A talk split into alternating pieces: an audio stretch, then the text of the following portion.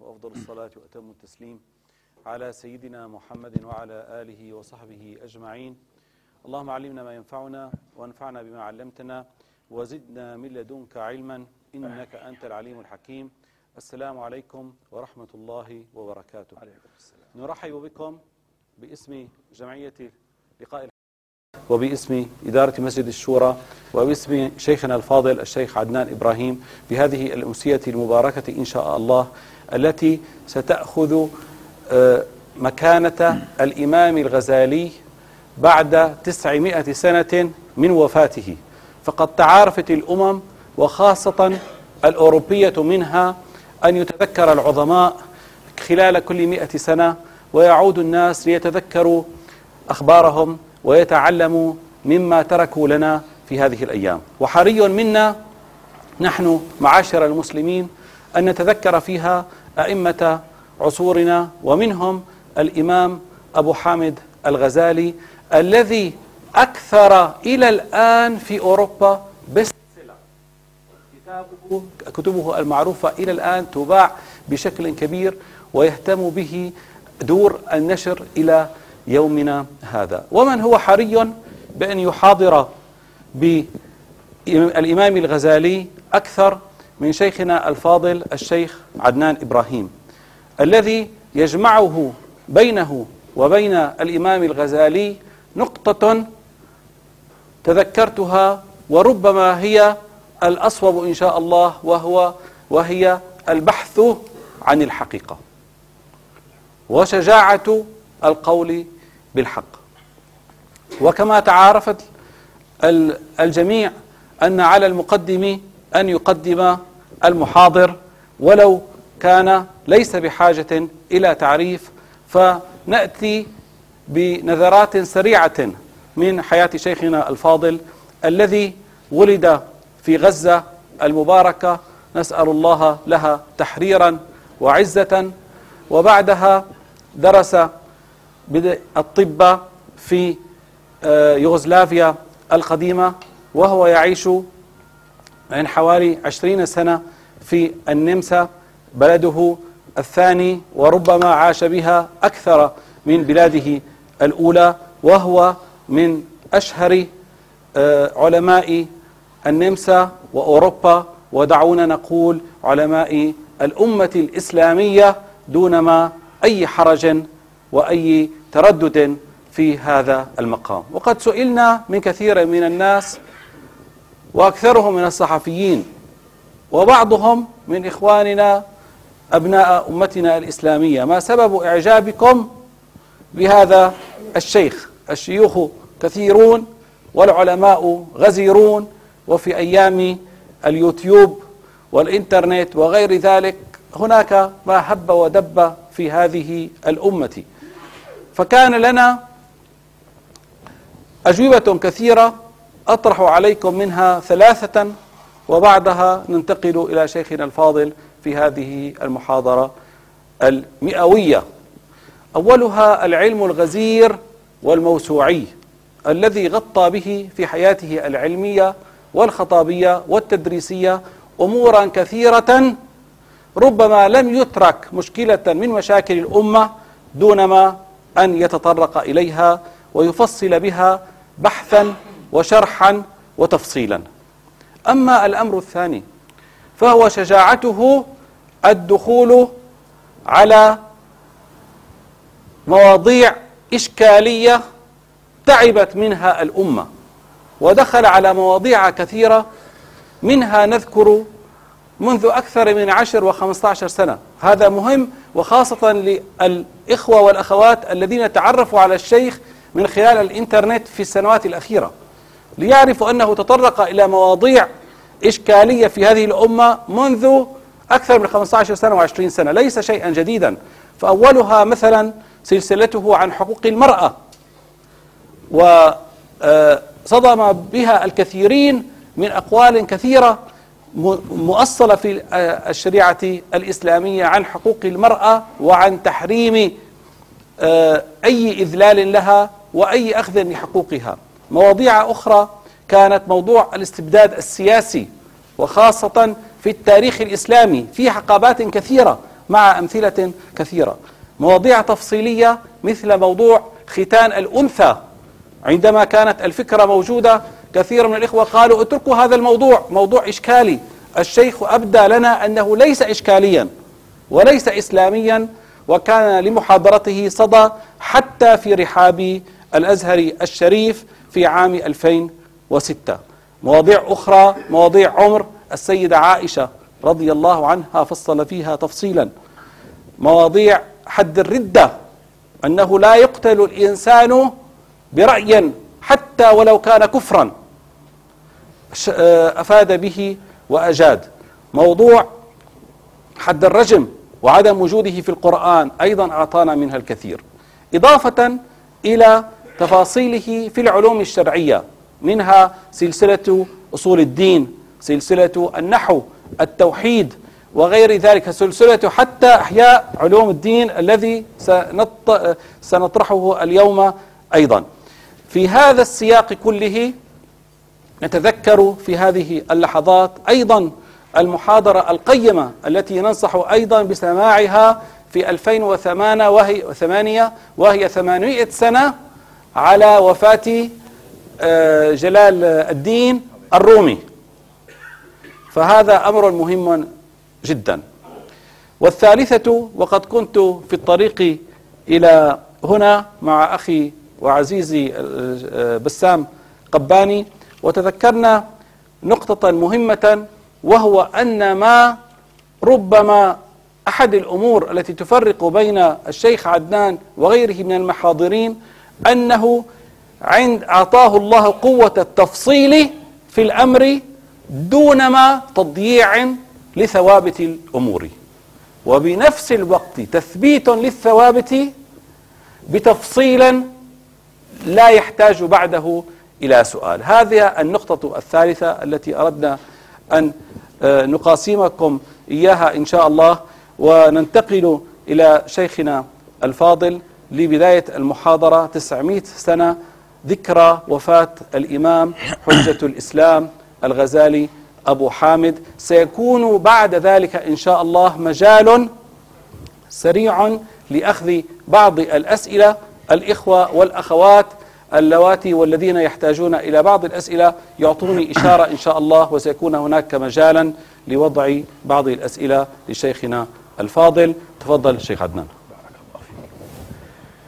أعوذ بالله السميع العليم من الشيطان الرجيم. بسم الله الرحمن الرحيم. الحمد لله رب العالمين. يا رب لك الحمد حمدا كثيرا طيبا مباركا فيه كما تحب وترضى. نعوذ برضاك من سخطك ونعوذ بمعافاتك من عقوبتك ونعوذ لا نحصي ثناء عليك أنت كما أثنيت على نفسك. وأشهد أن لا إله إلا الله وحده لا شريك له وأشهد أن سيدنا ونبينا محمدا عبده ورسوله. اللهم صل وسلم وبارك عليه وعلى آله الطيبين الطاهرين وصحابته المباركين الميامين. وأتباعهم بإحسان إلى يوم الدين. سبحانك لا علم لنا إلا ما علمتنا إنك أنت العليم الحكيم. اللهم علمنا ما ينفعنا وانفعنا بما علمتنا وزدنا علما وفقها ورشدا. واهدنا إلى أرشد أمورنا. اللهم آمين. أما بعد إخواني في الله وأخواتي السلام عليكم ورحمة الله تعالى وبركاته. وعليكم السلام. وشكر الله لكم اهتمامكم وأثابكم على خطواتكم وأبقى لكم بإذن الله تبارك وتعالى من هذه المحاضرة التي أرجو ألا تكون طويلة وشاقة فائدة وعائدة تستنيرون بها إن شاء الله تعالى ببركة إمامنا الجليل المترجم له ولفكره وعمله في هذه المحاضرة عوائد وأثمارا شهية في دنياكم وأخراكم. اللهم آمين. وأشكر في بداية كلمتي أخي الفاضل أبا عدنان على هذا التقديم الذي أثقل به كاهلي ونعتني فيه بما لا أستحقه. فجزاه الله خيرا وجزاكم جميعا على حسن ظنكم. إخواني وأخواتي يظن في العادة الفرد برأس ماله المادي ويحوطه من جميع جوانبه.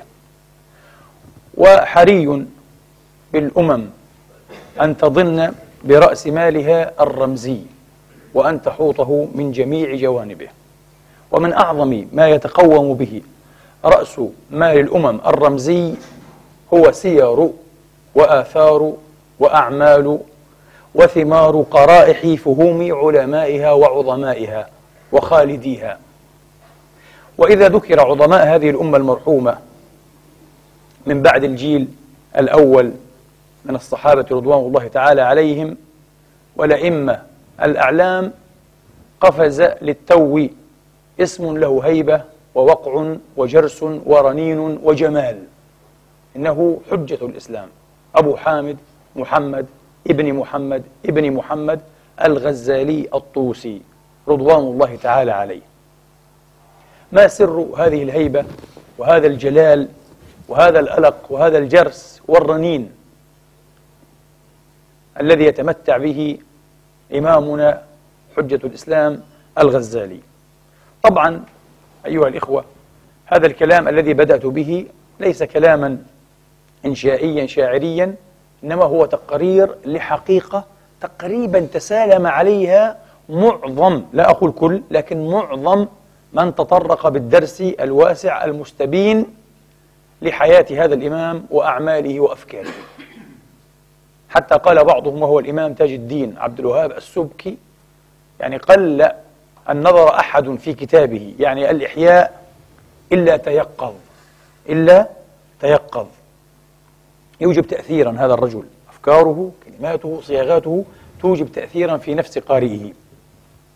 الدكتور العلامة المؤرخ حسين مؤنس رحمة الله عليه رحمة واسعة من كبار مؤرخينا في القرن العشرين أيها الإخوة وأن توفي في أول الحادي والعشرين. قال أبو حامد الغزالي أجمل وأبهى صورة إنسانية للإسلام عرفها العالم. نعم. إذا أردت أن تعرض أبهى صورة. طبعا إيه؟ كما قلنا باستثناء الجيل الأول. آه باستثناء الجيل الأول. نتحدث عن الأئمة والعلماء يعني الكتاب والمؤلفين. آه. فأبو حامد الغزالي يبقى أبهى صورة لا يقارن به غيره. لماذا؟ حسين مؤنس كتب هذا في كتاب وقفه على تأريخ نجوم سماء الفكر الإسلامي. ها؟ تاريخ موجز للفكر العربي. تاريخ موجز وهو كتاب جميل جدا. تمتعت بقراءته في صباي الباكر. تاريخ موجز للفكر العربي للدكتور حسين مؤنس آه الأستاذ الكبير عباس العقاد رحمه الله تعالى في محاضرته الشهيرة. آه بعنوان أو تحت عنوان فلسفة الغزالي قال لم يعرف لا المشرق ولا المغرب مفكرا ذا ملكة كالتي تمتع بها أبو حامد الغزالي الملكة الفكرية الفلسفية التجريدية. ليس له نظير. هذه كلمة لم يلقها الأستاذ الكبير عباس العقاد هكذا على عواهنها.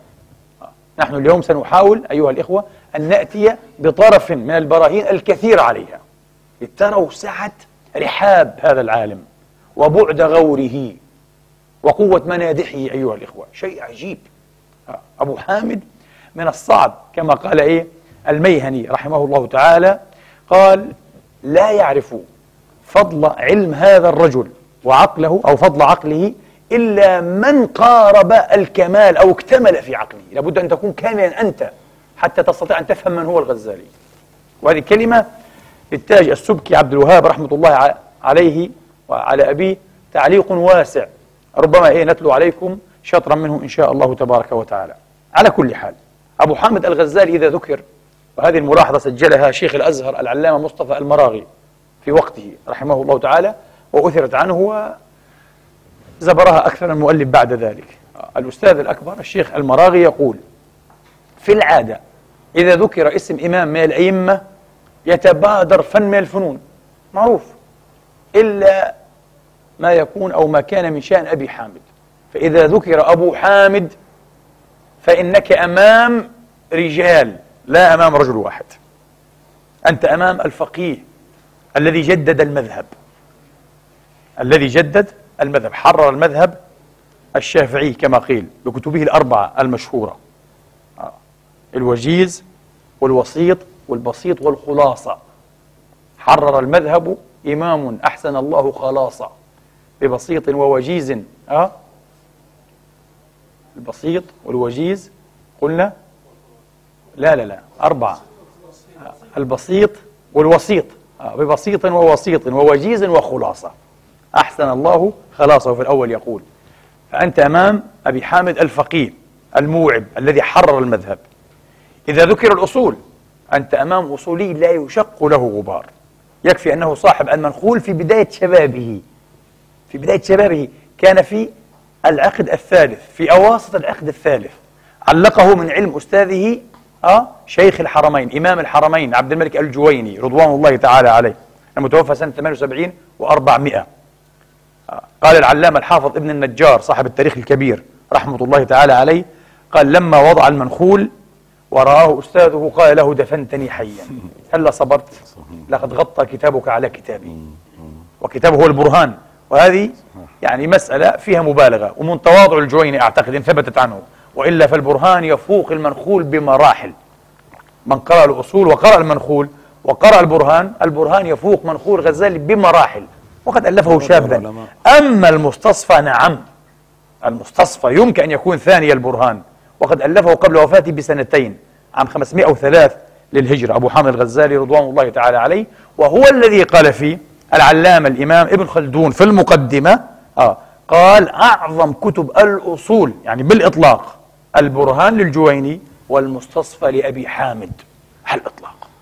تريد أن تكون أصوليا من درجة أولى. لابد إيه؟ أن تدرس بتعمق وبسطوع هذين الكتابين الجامعين. برهان.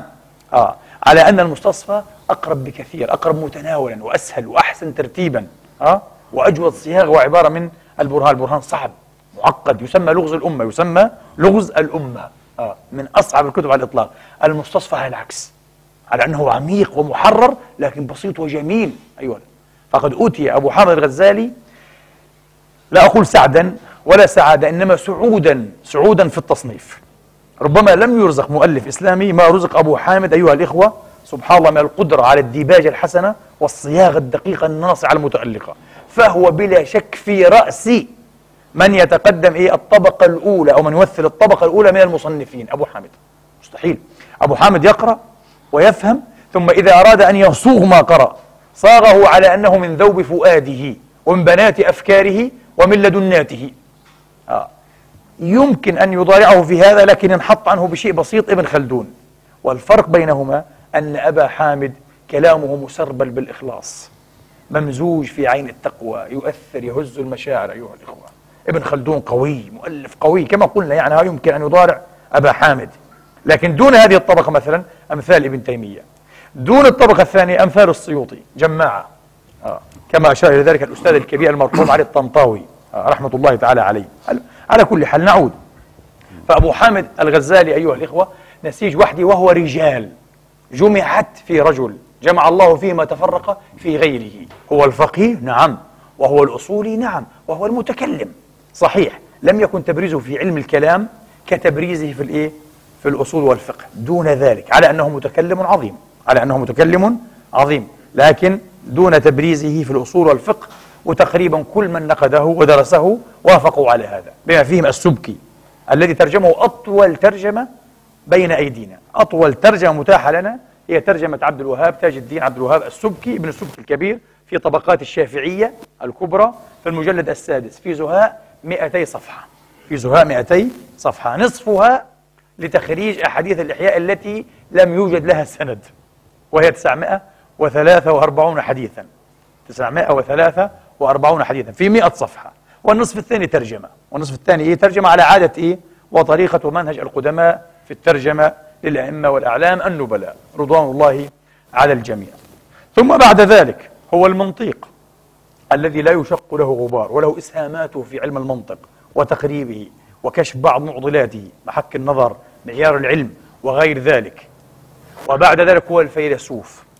على تسامح. سنعود إلى هذه المسألة. هل يجوز أن يسمى من ضرب أي الفلسفة ضربة؟ قاصمة كما يقال. ومن أراد تهديم بنائها فيلسوفا؟ آه. أنا لا أستطيع إلا أن أسميه فيلسوفا. لقد كان فيلسوفا أيها الإخوة وهو ينازل ويصاول ويجاول الفلسفة. ينافح ضدها عن عقائده الإسلامية لكنه كان فيلسوفا.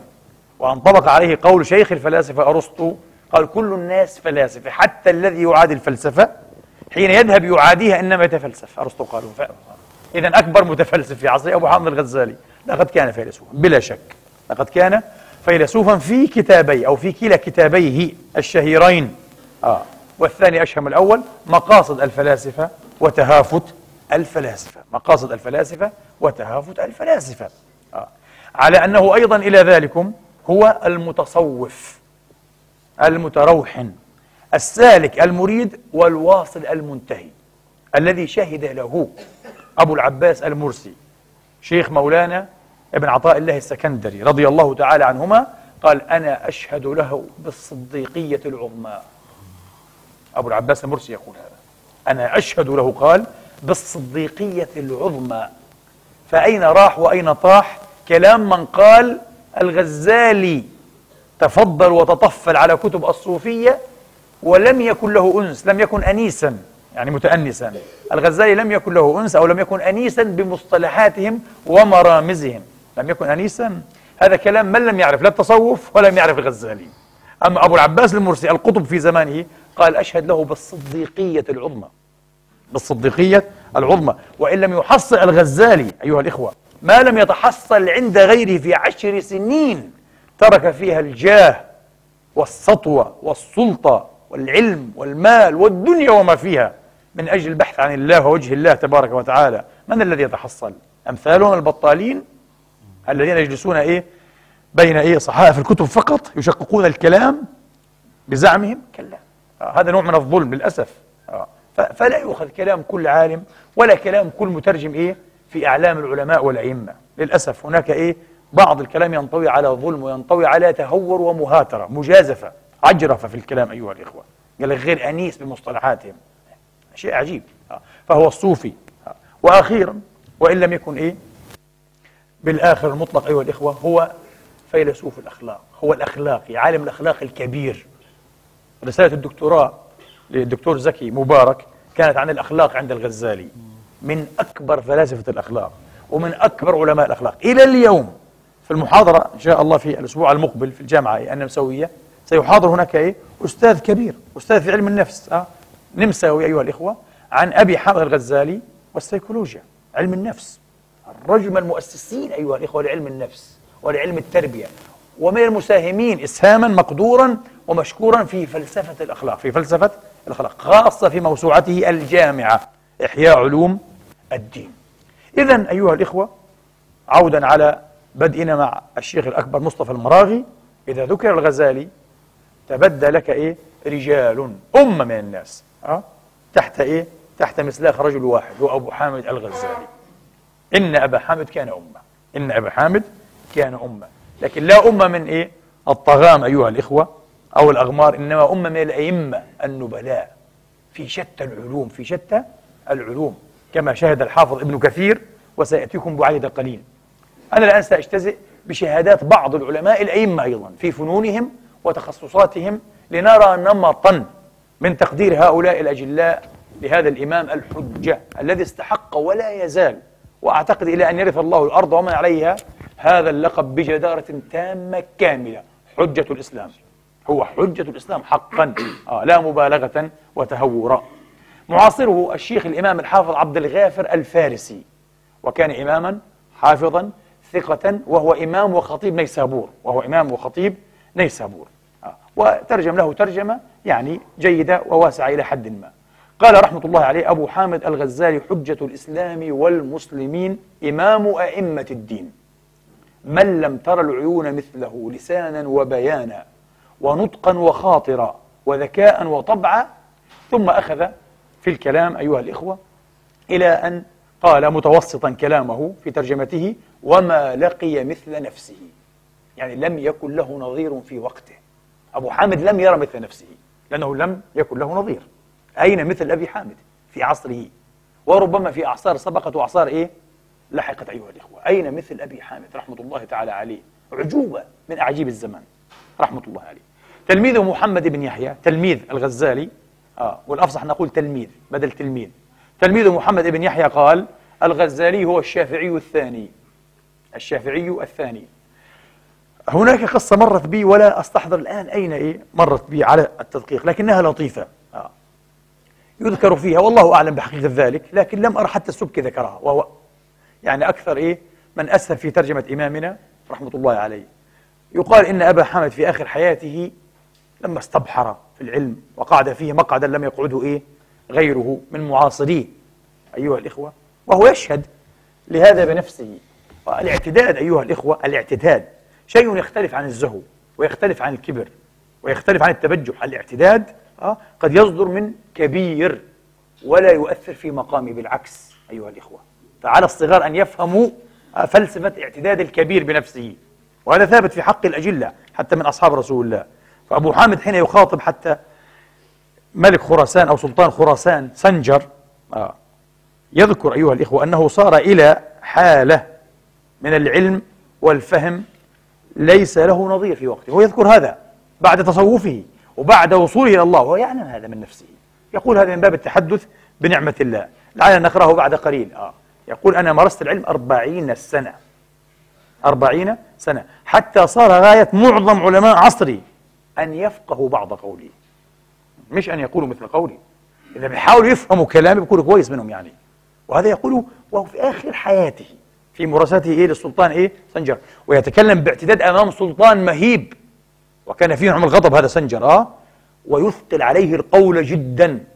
أبو حامد لم يكن ممن يرائي الوزراء والسلاطين. وسترون اليوم كيف كان يتصدى لهم. شيء عجيب رحمة الله تعالى عليه. نعم نعم. آه ويعتد بعلمه ودينه وتقواه ونزاهته. ويقول لهم بالفم الملآن والضرس القاطع لا أحتاجكم ولا أحتاج إلى دنياكم فقد كببتها على وجهها. اذهبوا. ولن تسمعوا. قال لهم لن تسمعوا مثل هذا القول من أحد سواي. لقد أعلن يأسه من علماء عصره علم أنهم إيه؟ متمعيشون بالدين. قال هذا قال لن تسمع هذا إلا مني. أنا الآن يبدو أنني الوحيد الذي أغرد إيه في هذا السر. وحيد. هكذا قال رحمة الله تعالى عليه. شيء عجيب. على كل حال.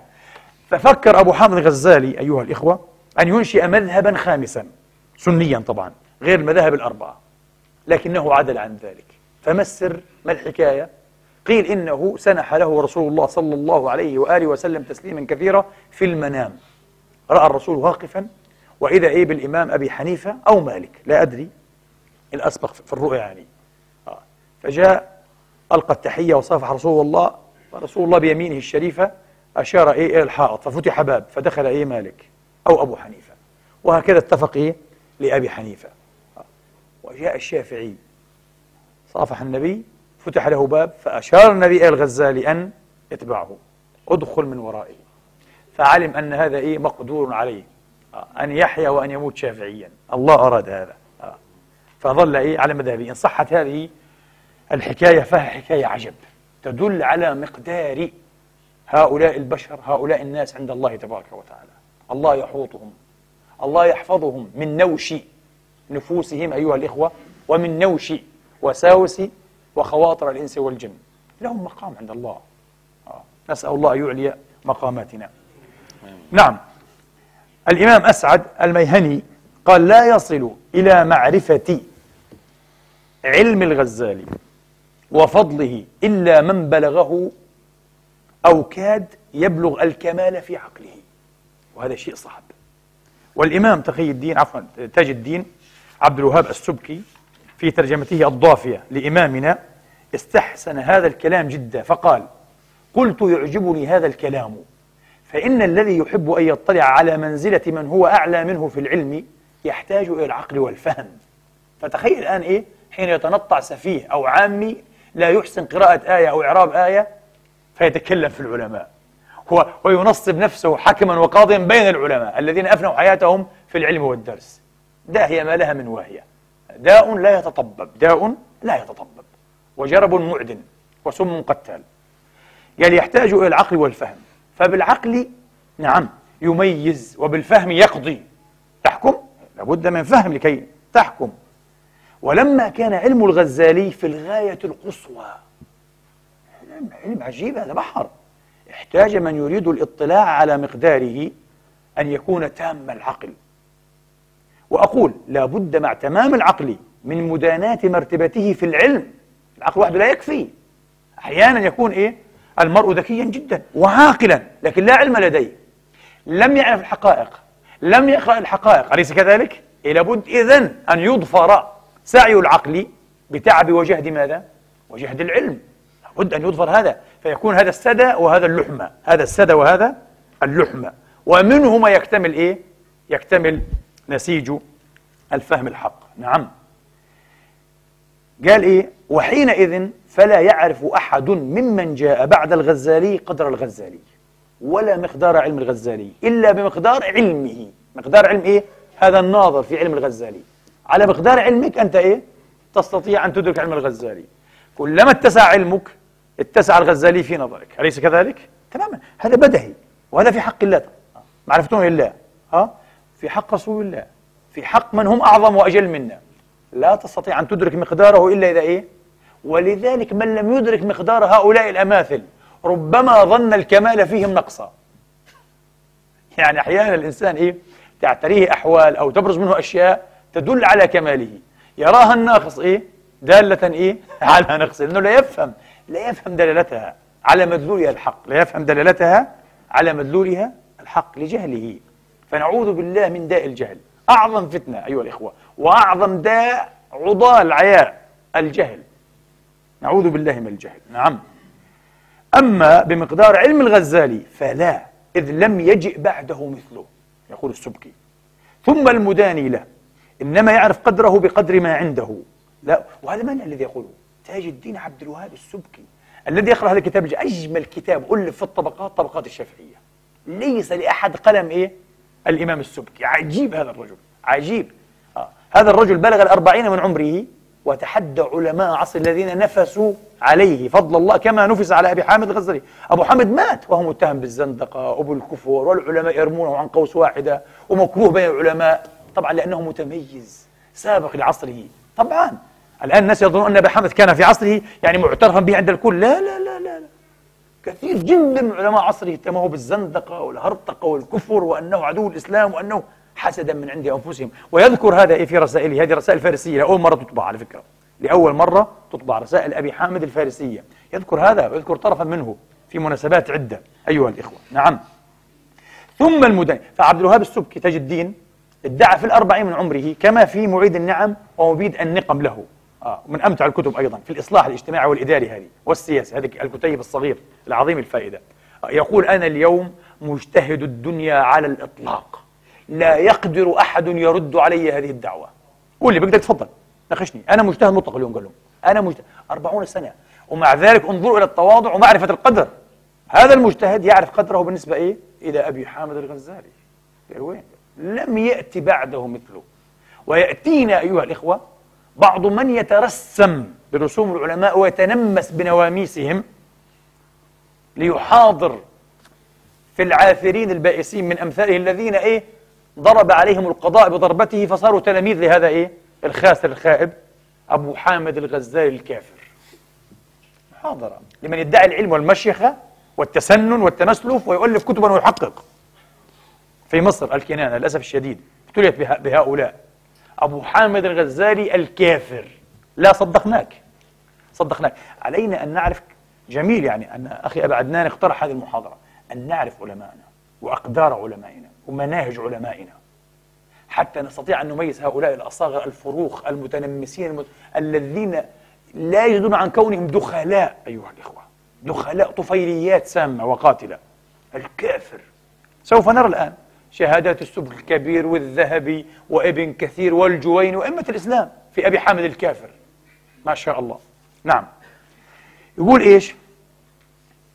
سمعت الشيخ الإمام رحمه الله. طبعا الشيخ عبد الوهاب السبكي حين تقرؤون له يقول دائما قال الشيخ الإمام هو الوالد والده تقي الدين أبو الحسن علي بن عبد الكافي السبكي قدس الله سره نعم. وهذا كان مجتهد الشافعية وقيل مجتهد الإسلام في عصره أبوه. شيء عجيب. أبوه أوسع دائرة منه. في العلوم الشرعية أوسع دائرة من الشيخ عبد الوهاب أبوه. بلا شك. وظل تلميذا متواضعا بين يديه إلى آخر حياة إيه؟ الشيخ الكبير رحمة الله عليهم أجمعين. قال سمعت الشيخ الإمام رحمه الله يقول لا يعرف قدر الشخص في العلم إلا من ساواه في رتبته وخالطه مع ذلك. لابد حتى مخالطة. قال وإنما يعرف قدره بمقدار ما أوتيه هو. إلى آخر هذه العبارة إيه الجميلة. طيب نعود. الإمام الحافظ الذهبي في سير أعلام النبلاء قال الشيخ الإمام البحر حجة الإسلام أعجوبة الزمان. صاحب التصانيف والذكاء المفرط أبو حامد ابن محمد ابن محمد ابن محمد إلى آخره في خاتمة الترجمة وهي طويلة إلى حد ما قال فرحم الله الإمام أبا حامد فأين مثله في علومه وفضائله؟ أين مثل أبي حامد قال ما في ليس له مثيل هذا مين؟ الذهبي الإمام السبكي الكبير كما قلنا أبو الحسن آه, آه. والد الشيخ عبد الوهاب المتوفى سنة 56 و700 رحمة الله تعالى عليه والذي أحد الذين تصدوا لابن تيمية رحمة الله على الجميع ورد عليه بمؤلفات حافلة في مسائل زيارة النبي وشد الرحال وفي مسألة الطلاق, الطلاق بالثلاث ومسائل أخرى آه. أقوى من تصدى لابن تيمية الشيخ السبكي الكبير آه. مجتهد الإسلام قال السبكي الكبير وماذا يقول الإنسان في الغزالي؟ طبعا إيه في رسالة طويلة زهاء أربع صحائف أوردها التاج هنا كاملة. أنا اجتزأت منها بهذه العبارة طويلة وجميلة فيها فوائد. قال وماذا يقول الإنسان في الغزالي؟ وفضله واسمه قد طبق الأرض ومن خبر كلامه عرف أو عرف طبعا يقال أنه فوق اسمه. اسمه معروف اسمه أصبح ماركة مسجلة أبو حامد الغزالي. حجة الإسلام. قال من عرف علمه يعرف أن حقيقته أكبر من اسمه أكبر من شهرته أكبر من شهرته. قريب من هذا الكلام على أنه أجمل منه ما ذكره تلميذ الغزالي القاضي أبو بكر بن العربي تناولناه إيه بالنقد الذي عامس في الخطبة. رحمه الله وعفى عنه وسامحه. صاحب العواصم من القواصم ها؟ وصاحب قانون التأويل وسراج المريدين وصاحب طبعا إيه؟ عارضة الأحوذي والكتب الكثيرة. هذا التلميذ إيه؟ أبي حامد الغزالي المتوفى سنة 43 و500 أبو بكر ابن العربي القاضي مش الصوفي محي الدين الطائي. له كتاب اسمه قانون التأويل. طبع في دار الغرب الإسلامي محققا. نعم. قال في قانون التأويل ورد علينا دانشمند وهي كلمة فارسية تعني هي الشيخ الكبير دانشمند. ورد علينا دانشمند. فنزل برباط أبي سعد بإزاء المدرسة النظامية في بغداد التي إيه؟ بناها نظام الملك الوزير السلجوقي المشهور. سنأتي عليه بعد قليل. معرضا عن الدنيا مقبلا على الله. فمشينا إليه وعرضنا أمنيتنا عليه. وقلت له أنت ضالتنا التي كنا ننشد وإمامنا الذي به نسترشد. فلقينا لقاء المعرفة ورحب بنا ترحيب الصديق وشاهدنا منه ما كان فوق الصفة. كيف وصف لنا أبو حامد؟ أبو حامد أبو حامد لا أكبر من الصفة. وفي العادة دائما أن يكون إيه؟ أن يكون الخبر أقل من إيه؟ من الخبر. أليس كذلك؟ ها؟ وأن يكون الواقع أدنى من إيه؟ من الصفة. لا إلا إيه ما كان من أبي حامد. أكبر مما يوصف به الرجل. عجيب في عقله وعلمه وروحانيته. وتحققنا يقول أبو بكر العربي وتحققنا أن الذي نقل إلينا من أن الخبر على الغائب فوق المشاهدة يعني فوق إيه؟ الخبر ليس على العموم. مش قاعدة 100% هذه. لها شواذ. أبو حامد من شواذها قال. هذا مع الكلام. ولو رآه علي ابن العباس لما قال إذا ما مدحت امرأ فلا تغلو في مدحه واقصدي. ها فإذا ما مدحت امرأ يوما إذا ما مدحت امرأ يوما فلا تغلو في مدحه واقصدي. فإنك إن تغلو تغلو الظنون فيه إلى الأمد الأبعد فيصغر من حيث عظمته لفضل المغيب على المشهد. قال لا لا ما قال يقول لك صف وامدح واحتكم في أبي حامد فإنه فوق الصفة وأعلى من المدحة هذا معنى كلام إيه؟ ابن العربي رحمه الله. على كل حال الإمام عبد الوهاب السبكي في هذا الكتاب انظروا إلى عبارته وهكذا في معظم التراجم رجل عجيب عنده قلم سيال وديباجة من أحلى ما يكون تقطر عسلا. الشيخ السبكي ماذا ترجم له هنا في أوسع ترجمة قال عبد الوهاب السبكي كما قلنا ابن إيه؟ أبي الحسن متوفى سنة 71 و700 حتى نعرف. آه تاج الدين عبد الوهاب تاج الدين عبد الوهاب نعم هذا لقبه وهذا اسمه. قال حجة الإسلام. وما حجة الدين التي يتوصل بها إلى دار السلام؟ جامع أشتات العلوم والمبرز في المنقول منها والمفهوم. جرت الأئمة قبله بشأو ولم تقع منه بالغاية. ولا وقف عند مطلب وراءه مطلب لأصحاب النهاية والبداية. أسماء كتب للغزالي. شوف الفهم. هذه أسماء كتب الغزالي لأصحاب النهاية والبداية. حلفت فلم أترك لنفسي كريبة وليس وراء الله المرء مذهب. حتى أخمل من القرناء كل خصم بلغ مبلغ السهى وأخمد من نيران البدع كل ما لا يستطيع أيدي المجالدين مسها. كان رضي الله تعالى عنه ضرغاما إلا أن الأسود تتضاءل بين يديه وتتوارى وبدرا تماما إلا أن هداه يشرق نهارا. وبشرا من الخلق ولكنه الطود العظيم. وبعض الخلق يعني وكان الآن وكان بعض وبعض الخلق لكن مثل ما بعض الحجر الدر النظيم. جاء والناس إلى رد فرية الفلاسفة أحوج من الظلماء لمصابيح السماء وأفقر من الجدباء لقطرات الماء. فلم يزل يناضل عن الدين الحنيفي بجلاد مقاله. ويحمي حوزة الدين ولا يلطخ بدم المعتدين حد نصاله حتى أصبح الدين وثيق العرى وانكشفت غياهب الشبهات وما كانت إلا حديثا مفترى.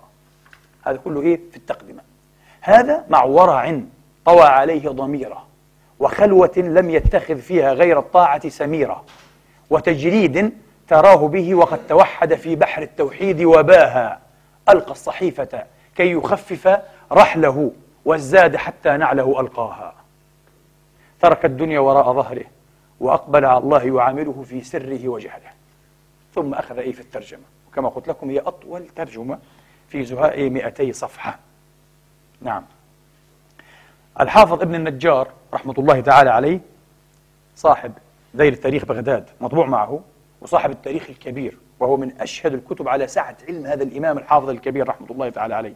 توفى سنة 43 و600 يقول أبو حامد إمام الفقهاء على الإطلاق ورباني الأمة بالاتفاق ومجتهد زمانه وعين أوانه برع في المذهب والأصول والخلاف والجدل والمنطق وقرأ الحكمة والفلسفة وفهم كلامهم وتصدى للرد عليهم وكان شديد الذكاء قوي الإدراك ذا فطنة ثاقبة وغوص على المعاني.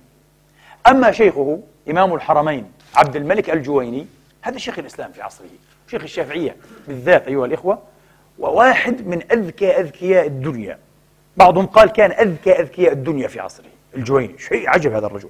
صاحب البرهان وصاحب الإرشاد وصاحب الشامل وصاحب نهاية المطلب في دراية المذهب الذي طبع من وقت قريب جدا من زهاء ثلاث سنين أيها الإخوة أو كذلك آه في أكثر من عشرين مجلدة. كتاب عجيب في الفقه الشافعي. لأول مرة يطبع محققا بعناية العلامة المصري المرحوم عبد العظيم الديب رحمة الله تعالى عليه رحمة واسعة هذا إمام كبير في الأصلين بالذات آه أصول الدين يعني علم الكلام علم التوحيد وأصول الفقه وفي الفقه أيضا وفي الفقه أيضا نعم أبو المعالي الجويني هذا أستاذ أبي حامد الغزالي سمعنا كلمة إيه؟ كلمة دفنتني حيا شهد له مع أنه كان يتبجح به كما قال عبد الغافر ها؟ كان يتبجح به في الظاهر. تلميذي شفتوا هذا؟ هذا تلميذي. قيل وكان ينطوي على إيه؟ على غير ذلك في الباطن. كان متنغصا منه. لأنه يعني شعر أنه سيكسف نوره. سيكسف إيه؟ نوره. الله أعلم. يعني لا أعتقد أن الكلام على البواطن إيه يسوغ. من اطلع على بطن إيه؟ الإمام الجويني. بالعكس لعله كان سعيدا جدا جدا جدا. وهذا من أثار إخلاصه. لكن هذا تهور بعض العلماء. عجيب يا أخي. أنتم تقولون كان يتبجح به في الظاهر. إذا هذا هو الظاهر لنا يتبجح به. يقول تلميذ شفتوا؟ هذا أبو حامد هذا الغزة انتهينا. قال لك لا. ولعله كان متنغصا منه في الباطن. شو عجيب هذا يا أخي. الحكم على البواطن على فكرة من كلمات أبي حامد الطيبة جدا جدا التي أثرت عنه أنك لا تجد عبدا يسيء الظن في الناس ويحكم في بواطنهم إلا من خبث باطنه وسريرته. والمؤمن الصادق حسن الظن بالخلق جميعا. أنا أعرف باطنه. هذا ظاهره باطنه أسوأ من هذا. هذا يكون لسوءه هو لسوء باطنه. والمؤمن الصادق بالعكس حسن الظن ببواطن الناس. فهذه كلمة لا تقال إيه؟ في الإمام الجويني رضي الله تعالى عنهم جميعا وأرضاهم وسامحهم وعفى عنهم. ونحن معهم. اللهم آمين. آه. أبو طاهر السلفي رحمة الله عليه هذا الإمام الحافظ الكبير الذي عمر آه. بلغ المئة وجاوزها ومتعه الله بصحته. تخيلوا هذا كان في إيه؟ في عشر المئة وكان يجلس المجلس الطويل يملي من حفظه لا يخرم كلمة في السند ولا في المتن أيها الإخوة ها؟ ولا يتحرك لا يغير جلسته. أبو طاهر السلفي مش السلفي السلفي. والسلفي بمعنى إيه؟ كلمة فارسية معناها مشقوق الشفاء مشقوق الشفاء آه. فسمي السلفي وليس السلفي. يقول إيه أبو طاهر إيه؟ السلفي بلغنا إيه؟ أن الإمام أبا المعالي الجويني رحمه الله تعالى قال في إيه؟ في تلاميذه. طبعا في أعظم تلاميذه هم ثلاثة. الخوافي والكيا وأبي حامد. وأبو حامد عفوا. قال في تلاميذه إذا ناظروا. في تلاميذه إذا ناظروا. التحقيق للخوافي والحدسيات لأبي حامد للغزالي والبيان للكيا. الكيا الهراسي هذا أصله أندونوسي علامة شافعي كبير صاحب أحكام القرآن مطبوع. آه وهذا الرجل له مقالة عجيبة وقوية جدا في يزيد بن معاوية من أحسن ما كتب في يزيد. آه فضحه وهتك أستاره. الكيا الهراسي. تلميذ إيه؟ أبي المعالي إيه؟ الجويني. قال التحقيق للخوافي والحدسيات طبعا لا تكون الحدسيات للغزالي إلا من فرط إيه؟ ذكائه أيها الإخوة وصفاء فطرته. أبو حامد يقع على الحقيقة بضربة واحدة شيء غريب الرجل هذا. هذا من فرط ذكائه رحمة الله. والحدسيات للغزالي للغزالي عفوا للغزالي ها والبيان البيان للكية. كما قال أيضا الإمام الجويني رضوان الله تعالى عليه قال الخوافي أسد مطرق والغزالي بحر مغرق أو قال مغدق. يجوز. آه. والكيا نار تحرق.